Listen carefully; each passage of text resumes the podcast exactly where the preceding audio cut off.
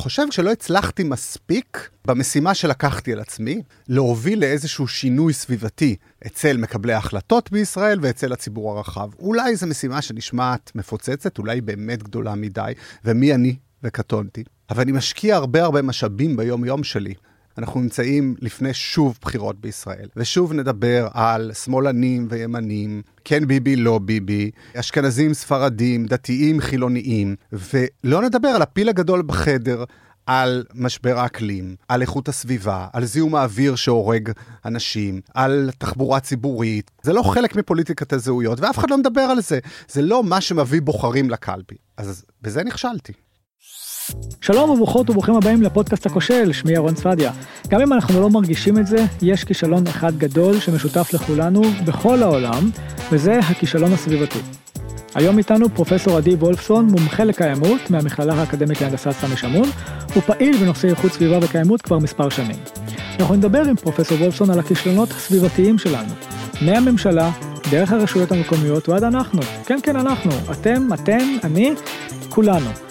וננסה להבין למה כל כך קשה לדבר על הסביבה ועל האקלים, ואיך אנחנו יכולים, למרות שגם זה קשה, ללמוד מהכישלונות שלנו בנושא ולהוביל לשינוי. תהנו.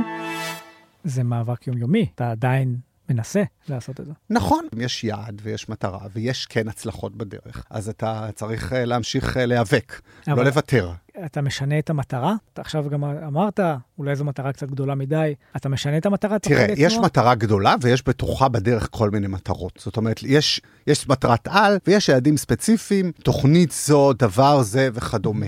כן? גם קשה למדוד את היעד הכללי הזה ששמתי פה, את המטרת על הזו. אז נכון, יש למשל הרבה יותר אזכורים בתקשורת לנושאים סביבתיים, ואני יכול לומר, איזה יופי, פעם הייתי בין הבודדים, ואני לא כתב, זה לא התפקיד שלי, כי אני כותב לציבור כאזרח, כמי שחשוב לו, בהתנדבות מלאה, כי אני חושב שחשוב ש... ויש לזה אימפקט, אני רואה את זה. אז היום יש יותר. אני באמת יכול לסמן בדרך הרבה דברים, וכן, יש יעדים ספציפיים יותר קטנים, ויש גם בהם הצלחות וכישלונות, אבל לא ויתרתי על העניין הזה שאנחנו נדבר יותר בנושא הזה, אבל בעיקר נעשה יותר בנושא הזה. ובזה זה... עוד לא הצלחנו. אז אמרת נעשה, אז, אז בואו ניקח את זה באמת אולי קודם למה שהממשלה עושה או לא עושה. ניקח ברמת המקרו, דבר אחד שהממשלה החליטה שתעשה או שלא תעשה, ואתה יכול לסמן את זה כאל איזשהו אה, אבן דרך בכישלונות הממשל בטיפול בנושא. תשמע, אפשר לבחור כל כך הרבה דברים לצערי הרב בתחום הזה, זאת אומרת, זה לא, לא צריך לחפש הרבה. כן. כמעט אין נושא שהממשלה לא דיברה בו מנושא אנרגיות מתחדשות מול אנרגיות פוסיליות, או אפילו בתוך האנרגיות הפוסיליות. הגז הטבעי ששמו את כל יהבם עליו, אז הבטיחו לנו שהתחנות הפחמיות, למשל התחנה הפחמית המזהמת בחדרה, לא תהיה כבר עכשיו, והיא עדיין שם, אה, ותחבורה ציבורית וכדומה, ובאמת אין... ספור דברים שלא עשו מספיק. כן חשוב לי לומר שבטח שיש התקדמות עם השנים. אני לא יכול לומר, אם נסתכל לפני 20 שנה, 30 שנה, אה, זקני אה, צפת ומחבקי עצים יספרו לך ששם היו שופכים את זה ופה היו זורקים את זה. זה פחות, אבל זה עדיין קיים, זאת אומרת, בהמון המון מובנים, פסולות ושפכים וכדומה. בואו ניקח דוגמה אחת. אנרגיות מתחדשות. מדינת ישראל, מדינה שטופת שמש. 300 ימים בשנה, גם ביום שאין שמש מלאה, אפשר עדיין לייצר אנרגיה סולארית, כן? היעד הממשלתי לשנת 2020 היה 10 אחוז. כמה? לא הגענו אליו. לא הגענו אליו ב-2020, לא הגענו אליו ב-2021, לא הגענו אליו ב-2022. בכותרות היינו שם כבר מלא פעמים. גם כשלא הגענו אליו, השרים סיפרו לנו שהגענו אליו. גם כשנכנסה השרה החדשה הנוכחית, כן? אה, שרת האנרגיה, ואמרה, איך שהיא נכנסה, אמרה, אני רק הגעתי ושיניתי את זה, וכבר כבר הגענו לתשעה אחוז, אנחנו גם לא בתשעה אחוז עדיין, כן? אנחנו בין שבע וחצי לשמונה, אולי שבע, למה בין לבין? כי מה כן עשו? לא הגיעו למספרים, אז שינו את הדרך שמודדים את המספרים, אבל גם כששינו את הדרך לא הצליחו להגיע ליעד הזה, שהוא יעד נמוך לכל הדעות למדינה כמו ישראל, כאשר מדינות, גרמניה, אני לא מדבר על אנרגיות רוח ומים שלנו אין. אני מדבר על שמש, יש להם יותר אנרגיית שמש מאשר מדינת ישראל. זאת אומרת, יש יעדים, יש תוכניות, אנחנו לא מגיעים. אבל הממשלה קבעה שב-2030 נהיה ב-30 אחוז. הם הצהירו ואמרו איזה יופי, כי בהסכם האקלים שנחתם mm-hmm. בפריז דאז, אנחנו שוב הלכנו על בטוח והיינו רק ב-17%. עכשיו, אני לא יודע לומר, כאילו צר לי לומר אה, לך ולמאזינים, אני לא בטוח שנגיע ל-17% ב-2030, ל-30% כנראה לא נגיע, והממשלה אומרת את זה.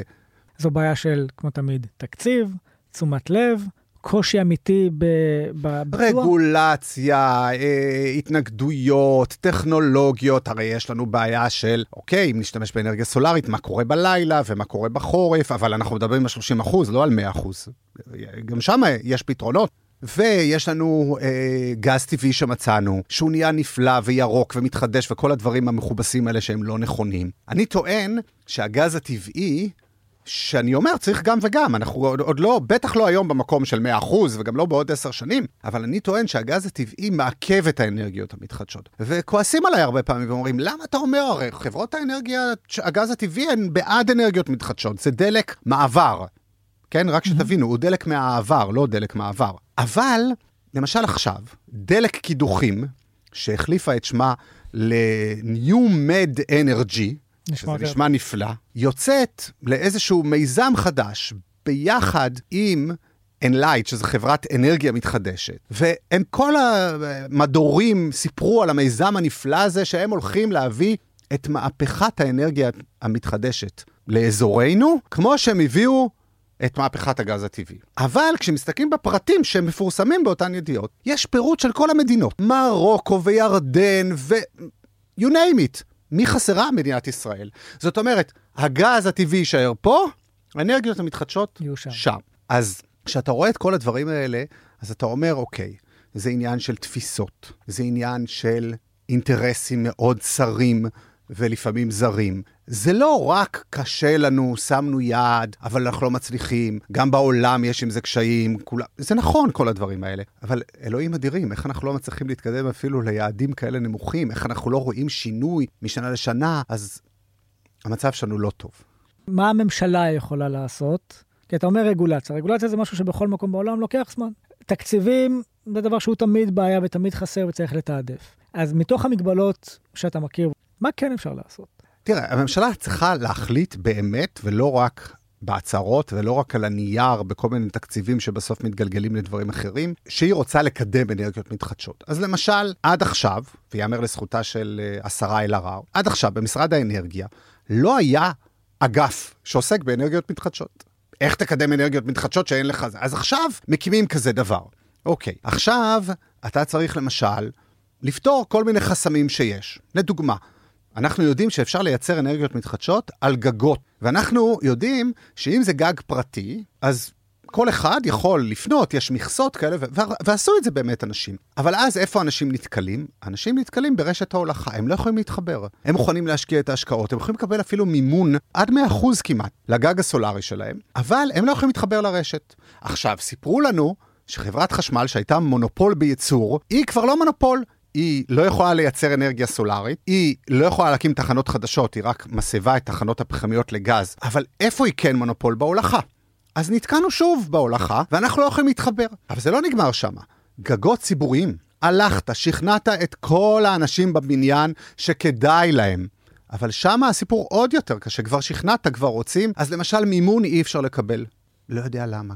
אז דוגמאות כאלו, אני חושב שאלה דוגמאות שהממשלה יכולה להחליט לשנות. זאת אומרת, לא צריך איזה חקיקת ענק בשביל לעשות את השינויים האלו, וזה לא קיים. שלא נדבר על זה בכלל, שאם מישהו מייצר את החשמל שהוא צורך וגם מוכר, הוא פתאום עוקב אחר החשמל שלו. הוא נהיה מה שנקרא prosumer, כן. Producer ו consumer. ואנחנו התרגלנו להיות צרכנים, אפילו לא לקוחות, כי אף אחד לא שואל אותנו. ההבדל בין צרכן ללקוח, צרכן הולך, לוקח על המדף מה שיש. לקוח הוא עוד איכשהו עושה co-creation, הוא איכשהו שותף. שום דבר, אנחנו צרכנים, אנחנו שבויים. זה תמיד הדלקים שמדינת ישראל החליטה, זה מה יש, ואתם לא יכולים לעשות עם זה שום דבר. אפשר לשנות כל כך הרבה הרגלים, שזה מה שאנחנו צריכים. בסוף צריך לשנות הרגלים. בסוף מי צורך את החשמל?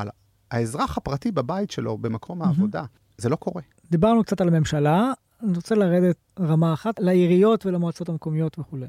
אני מניח שיש פה הרבה דברים ש, שהעיריות והמועצות יכולות לעשות, כי זה בתחום סמכותן. תראה, יש דברים שהן יכולות לעשות, וגם הן לא עושות מספיק, רובן. אם הן עושות משהו זה לשים על גגות של מבני ציבור וכדומה, שזה מבורך וזה חשוב, אבל גם זה רק אחרי שקיבלו תקציב mm-hmm. יהודי מהמדינה וכדומה, כי כולם אין להם כסף אף פעם, גם כאלה שהם נורא עשירים. זה לא, זה לא בעדיפות עליונה. ופה אני חוזר לציבור, מה שאנחנו לא נבקש, אנחנו לא נקבל כנראה. זאת אומרת, הרי בסופו של דבר הפוליטיקאים עושים מה שאנחנו הבוחרים רוצים, ואם הם לא יבינו שזה מה שאנחנו רוצים, זה כנראה לא יקרה. בסופו של דבר, גם מדינת ישראל, לפחות איך שאני מכיר את הדברים, מאוד ריכוזית. Mm-hmm. זה לא שרשות מקומית ממש יכולה לעשות שינויים או דברים. נכון שיש כל מיני תקינה ויש כל מיני דברים שהיא יכולה ויש גם דברים עירוניים שאפשר לעשות, אבל צריך משהו קצת יותר גדול, בעיקר כי אנחנו מדינה נורא קטנה, קטנה וצפופה, אנחנו כמו איזה עיר גדולה בעולם, mm-hmm. בוא, בוא נודה. ונכון שבעולם, איפה שהערים לקחו עליהן את השינויים הסביבתיים, לא רק בהקשר של אנרגיה, אלא בכל תחום, שם היו הצלחות גדולות. ערים שלקחו שינוי, מלשים צל ברחובות ועד תחבורה ציבורית, קרה שינוי. בישראל יש התנגשות מאוד גדולה בין הרשות המקומית לבין הממשלה, אבל עדיין, בהחלט, רשויות מקומיות יכולות וצריכות לעשות הרבה, וכשהן רוצות, הן באות לממשלה עם תוכניות, עם דרישות, עם איומים לפעמים, הן יכולות לעשות כל מיני דברים. אני למשל חושב שכשאנחנו עושים את כל הפרויקט למשתכן החדש ואת כל ההנחות וכל הדברים, חייב להיות שם by definition מוגדר שיהיה אנרגיה סולארית ועוד ועוד ועוד ועוד ועוד. אפשר לעשות, צריך לעשות הרבה ברשויות המקומיות. דיברנו על ממשלה, דיברנו על רשויות מקומיות, עכשיו בוא נדבר עלינו. הכל מתחיל אצלנו. עכשיו שוב, יש לי הרבה ויכוחים עם הרבה אנשים, אומרים, מה אתה הולך לבן אדם, אה, על הבקבוק פלסטיק שלו, על מה שהוא אוכל, על מה זה, תעזבו את האנשים, שהמדינה תחליט, שהמדינה תעשה. אני אומר, צריך גם וגם. לא צריך לוותר, האנשים צריכים לשנות הרגלים. אנשים צריכים לעשות שינויים. שינויים בבית שלהם, שינויים בצריכה שלהם, שינויים בתפיסה שלהם. עכשיו, זה עניין של ערכים בסופו של דבר. אנחנו מדברים על משבר אקלים. משבר האקלים, שינויי האקלים, עליית הטמפרטורה הממוצעת על פני כדור הארץ, סופות, הצפות, גלי חום, גלי קור, המסע, כל הדברים האלו. המשבר הזה, אני קורא לו המשבר הפיזי, הפיזיקלי. אלה תהליכים פיזיקליים שקורים. יש לנו עוד כמה משברים שאנחנו קצת פחות מדברים עליהם. יש לנו את המשבר הכימי. מה זה המשבר הכימי? אנחנו פולטים מלא גזים, שפכים, פסולות, חומרים כימיים. אנחנו משנים את ההרכב של האטמוספירה, של הים, mm-hmm. וזה משפיע. חוזר גם אלינו. זה משפיע על הבריאות שלנו, זה משפיע על הבריאות והחיות של הסביבה. יש לנו את המשבר הביולוגי, משבר מגוון המינים. אנחנו בהכחדה שישית, הכחדה הראשונה שהיא מעשה ידי אדם. אנחנו פוגעים במינים סביבנו. זה משפיע על המון דברים. הרבה אנשים שואלים, טוב, אז איזה חמציץ או איזה חבצלת, מה יקרה? אבל אתם יודעים, אפילו במבט אגוצנטרי ולא אקוצנטרי, יכול להיות ששם יש את התרופה למחלה הבאה כן. שתהיה בעתיד ואנחנו לא יודעים, והשמדנו אותה במו ידינו. וכל אלו הם המשבר האקלימי.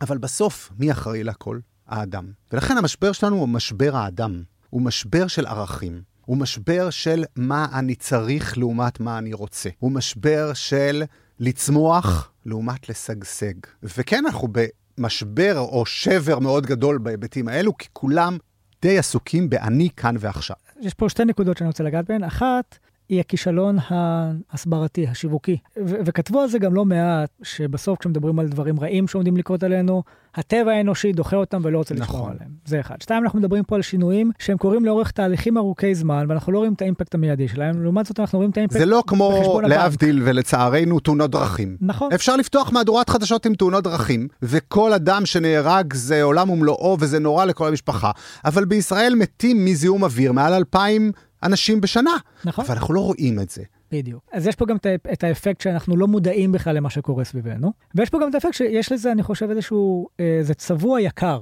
זאת אומרת, אם ניקח לדוגמה את תחליפי הבשר למיניהם, הם הרי עולים יותר ולפעמים הרבה יותר מבשר מסורתי, בשר רגיל, ואיזשהו חשש... ויוקר מחיה, אל תדבר עכשיו, יוקר מחיה, זה בכלל אסור לגעת בזה. ולכן יש פה איזשהו עניין שאני חושב, הרבה אנשים גם אומרים, ירוק זה יקר, ו- ואנחנו חוששים מהשינוי הזה. אז את כל זה אפשר לעטוף בחשש שלנו כבני אדם משינוי. שינוי זה לא דבר טוב, אנחנו אוהבים את השגרה שלנו. אז הכישלון הגדול פה אולי הוא כישלון שיווקי, הוא כישלון פיארי. זו אחת הסיבות שמצאתי את עצמי, בלי שהתכוונתי, כותב טורים בתקשורת, מתראיין, מדבר, כותב כל יום בפייסבוק שלי על הנושאים הללו, מפני שבאמת מצאתי שיש כמה דברים בעייתיים בהקשר הזה. אחד, זה שזה נושא מאוד גדול ומאוד מורכב, שקשה לפרוט אותו לפרטים, וקשה לאנשים להבין את זה. הם כן רואים, טוב, יש גל חום, אבל גם סבתא שלהם סיפרה להם שהיה גל חום, ובירושלים היה שלג גם פעם, ובכלל זה עכשיו באמריקה או באירופה זה רחוק מאיתנו, מה אתם רוצים? הרי פה תמיד היה חם בקיץ. נכון, הדחיינות הזה, הזה שאנחנו גם ישראלים חיים מיום ליום, ולא עלינו מחר נסראללה ואיראן, כן. אז מה אתה מדבר איתי על משבר כזה או אחר?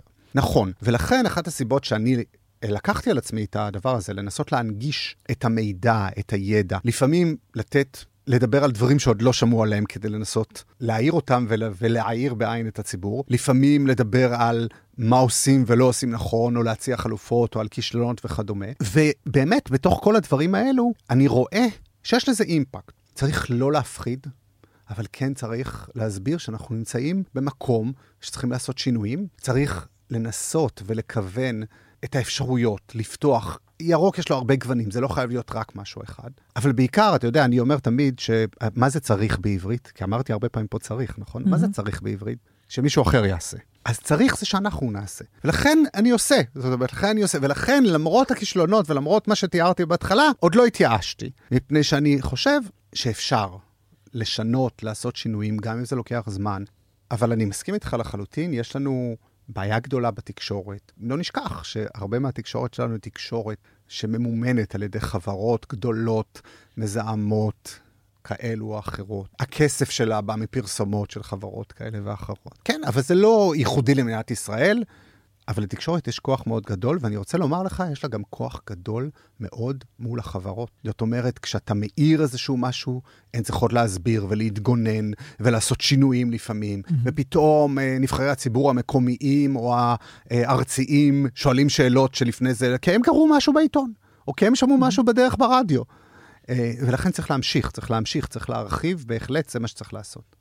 קראתי את הספר של ביל גייטס. על האנרגיות. כן, אצלו מזמן, והוא גם מדבר הרבה על העניין הזה התקשורתי וכולי וכולי. כאילו חושב שאם אנחנו כציבור נדע לספר סיפור שהוא אחר והוא מביא את זה יותר לאישי, על כל הפן הסביבתי. אני מסכים איתך לגמרי. תראה, אני תמיד טוען שהסוגיה הזו בהיבט התקשורתי היא סוגיה של איך מספרים את הסיפור. בזמנו היה את הסרט אמת מטרידה של mm-hmm. אלגור, והוא הרי קיבל את ה... נובל, mm-hmm. והוא קיבל את האוסקר, וכשראית את הסרט הזה, הוא היה סרט באמת, העולם הולך להיחרב. בינתיים הוא עוד לא נחרב, כן? אני גם לא חושב שהעולם יחרב, דרך אגב. זאת אומרת, להגיד, כדור הארץ, אל תדאגו לכדור הארץ. זאת אומרת, יקרו דברים, קורים כל הזמן דברים ושינויים, אבל בסופו של דבר, מול הסרט שלו, היה סרט של ה-BBC, עולם גדול מופלא, כן. שראה את היופי של החיים שיש בעולם שלנו, ובעצם אמר לנו, תראו מה אתם יכולים להפסיד. ואני מאמין שבטח צריך לשלב, אבל צריך בטח לא לבוא רק עם נורא ואיום נכון. כל... עכשיו, יש הרבה אנשים שלא מסכימים איתי, אומרים, אי אפשר לייפות את זה, צריך להראות את המציאות הקשה והכבדה, אבל אנשים לא יכולים לסבול מציאות קשה נכון. וכבדה. אנשים גם אומרים, בואו נאכל ונשתה, כי אין מחר, אז נכון. כאילו, עד לא ידע. אנשים, כשהם נכנסים למוד של הישרדות, זה עוד יותר בעייתי. לא מעניין אותם שום דבר, זה רק לשרוד, הם, אה, הם לא יחשבו על שום דבר. נכון, לא נכון, יעיל, לא יעיל. אז איך לספר את הסיפור, זה דבר מאוד מאוד נכון. ועוד נקודה שהתייחסת אליה, והיא באמת נכונה, צריך להגיע לפנים ולשמות. יש אנשים מאחורי ההצלחות ומאחורי הכישלונות, מאחורי הזיהום ומאחורי הדברים הטובים שקורים. Mm-hmm. אם אנחנו נראה את האנשים האלה, את הקהילות האלו, את הדברים האלו, זה יותר נגיש לנו מאשר לדבר באיזה כותרת גדולה כזו. המדענים אמרו שככה וככה ופה.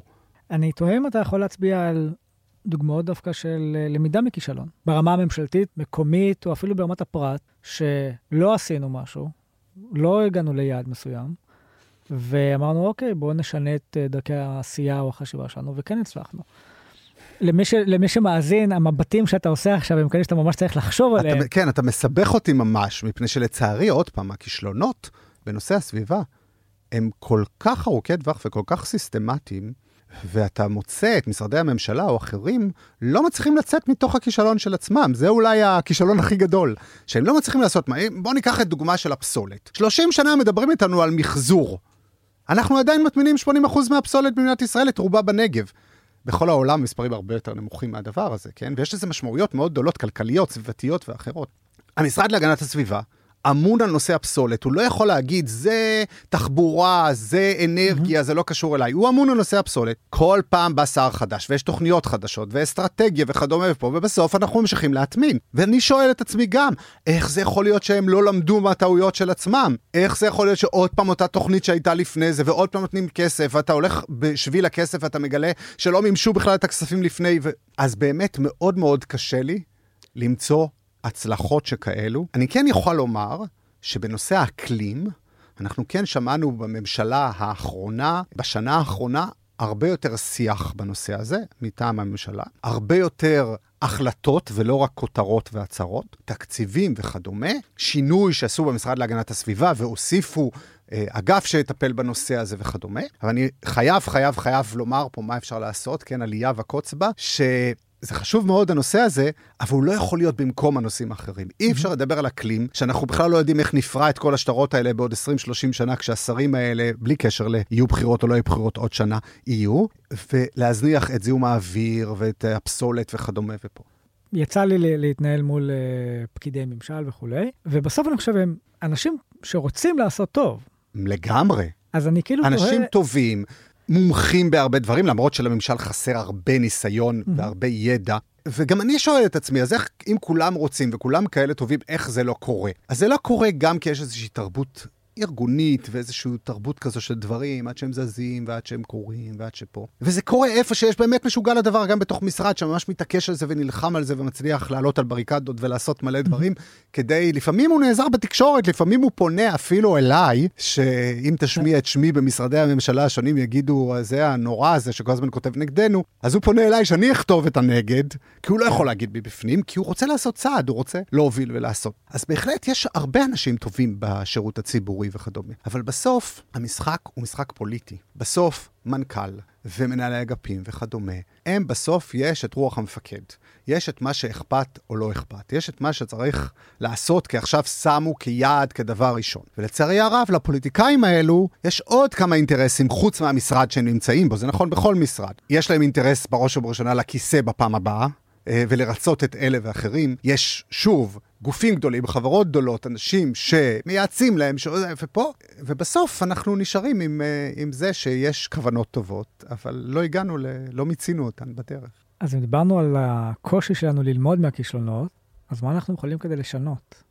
אין לנו כל כך את המערכת הזו ואת התפיסה הזו במדינת, במדינת ישראל של ללמוד מכישלונות. זאת אומרת, כל אחד בא עם איזה רעיון המציא אותו היום, ראה איזה משהו בחדשות, טייל בעולם, אומר, איי, זה נפלא, זה, נביא את זה לפה, כאילו.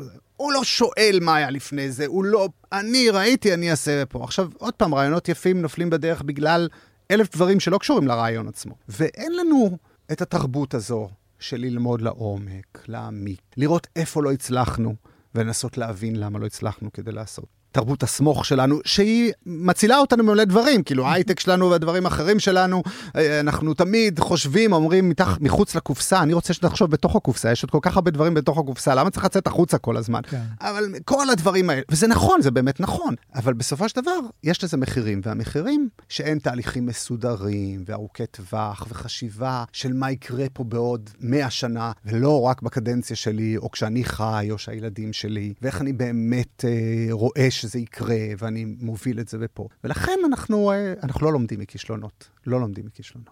Fuckup Nights פועל כבר אה, שש שנים בתל אביב, בעולם הרבה יותר.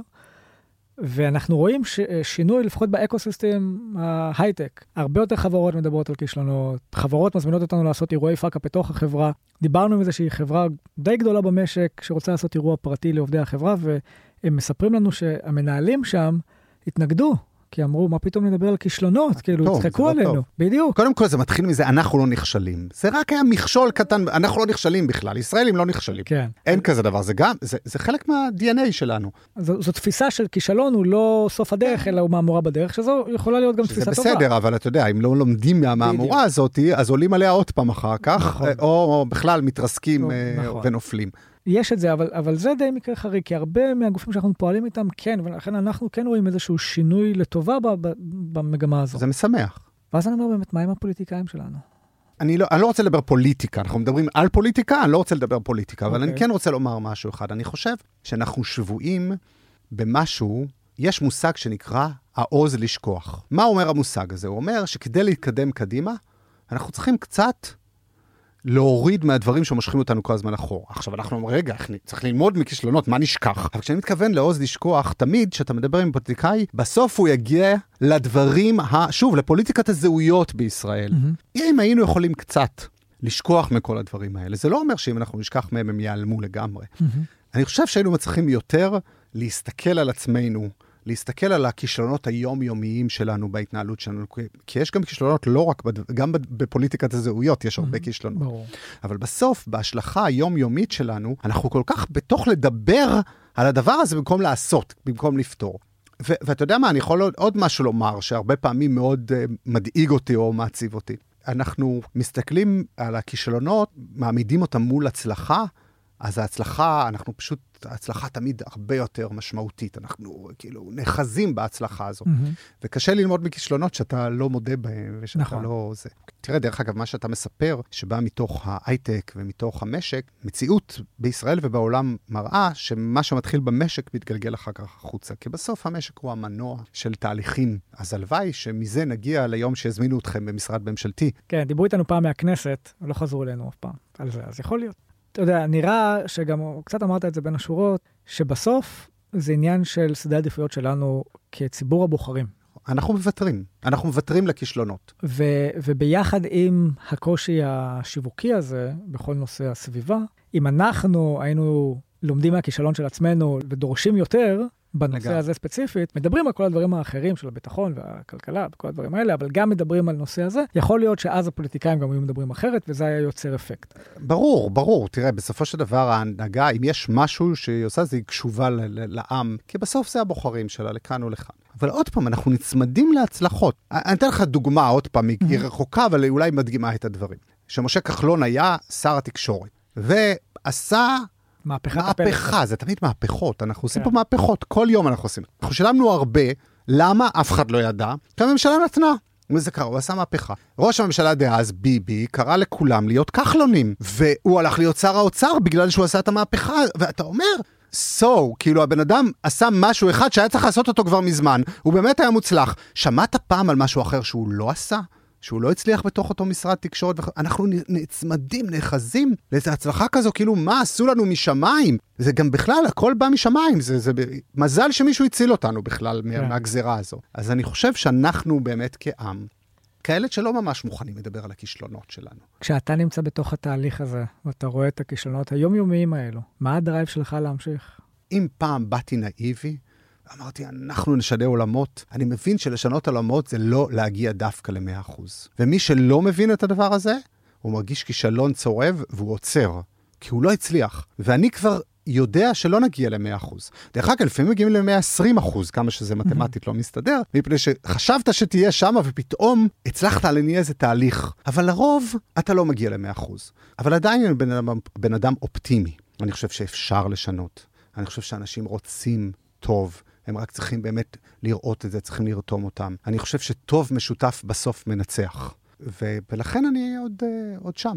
אז לכוון ל-80 אחוז. הרבה יגידו, זה נורא לכוון ל-80 אחוז. יש לך באמת רעיון נפלא ומשהו. אתה לא מבין לעומק מה צריך כדי שהרעיון הזה יקרה. כמה חסמים יש, כמה דברים, והם לא חסמים שהם סתם כי מישהו לא זה, כי הם באמת אמיתיים. פתאום יש שאלות אתיות, פתאום יש אה, שאלות uh, כלכליות, ש... מה, זה הפרויקט היחיד, רק הפרויקט שלך הוא הכי חשוב, הכי מוצלח. Mm-hmm. כשאתה מתחיל לעבוד בחברה האזרחית, שאתה נכנס לתוך רשויות, לתוך משרדי ממשלה, ואתה רואה באמת את האיזונים שצריך, את מגוון הדברים, את מושכים לפה ומושכים לשם. אתה מתחיל להבין ש-80% זה לא נורא כל כך. כן. זה לא אומר שצריך לה, להתחיל ב-80%, זה לא אומר שהיעד צריך להיות 80%, לא, לא. אני לא מציע, כי אז אה, למה לא 60, כן. למה לא 40, כן. נשאר עם 0 בסוף. אבל אני כן חושב שאם לא הגענו ל-100%, זה לאו דווקא כישלון. גם, אני אוסיף לזה עוד, אנחנו צריכים להבין שזה שאנחנו חושבים ככה וזה שאנחנו מאמינים במשהו, יש עוד אנשים שחושבים אחרת. נכון. אז איך נצליח לשלב בין מה שהוא חושב למה שאנחנו חושבים כדי לקדם משהו? יש הרבה דברים שאפשר לעשות כדי לעקוף את הכישלונות ואת הדברים. אבל תמיד כנראה ניכשל. זאת אומרת, אני חייב לומר, אה, כמה שאני אופטימי, תמיד אה, כנראה ניכשל, ו- ו- וצריך לקחת את זה בחשבון. פרופסור דיבופסון, שתצליח, וגם תיכשל, אבל שתצליח. תודה רבה. תודה לך. ולמרות הפסימיות שאולי שוררת בנו אחרי הדברים ששמענו, יש עוד מקום לאופטימיות. כי כמו שפרופסור עדי וולפסון אומר על עצמו שהוא אופטימי, זה כנראה מה שעוזר לו לשאת את הדגל הזה. אז תודה רבה לפרופסור עדי וולפסון על השיחה המרתקת, תודה לכן ולכם על ההאזנה, ולגוגל קמפוס על האפשרות להשתמש בסטודיו הנהדר שלהם. אני הייתי אהרון צפדיה, אנחנו ניפגש בפרק הבא. ביי.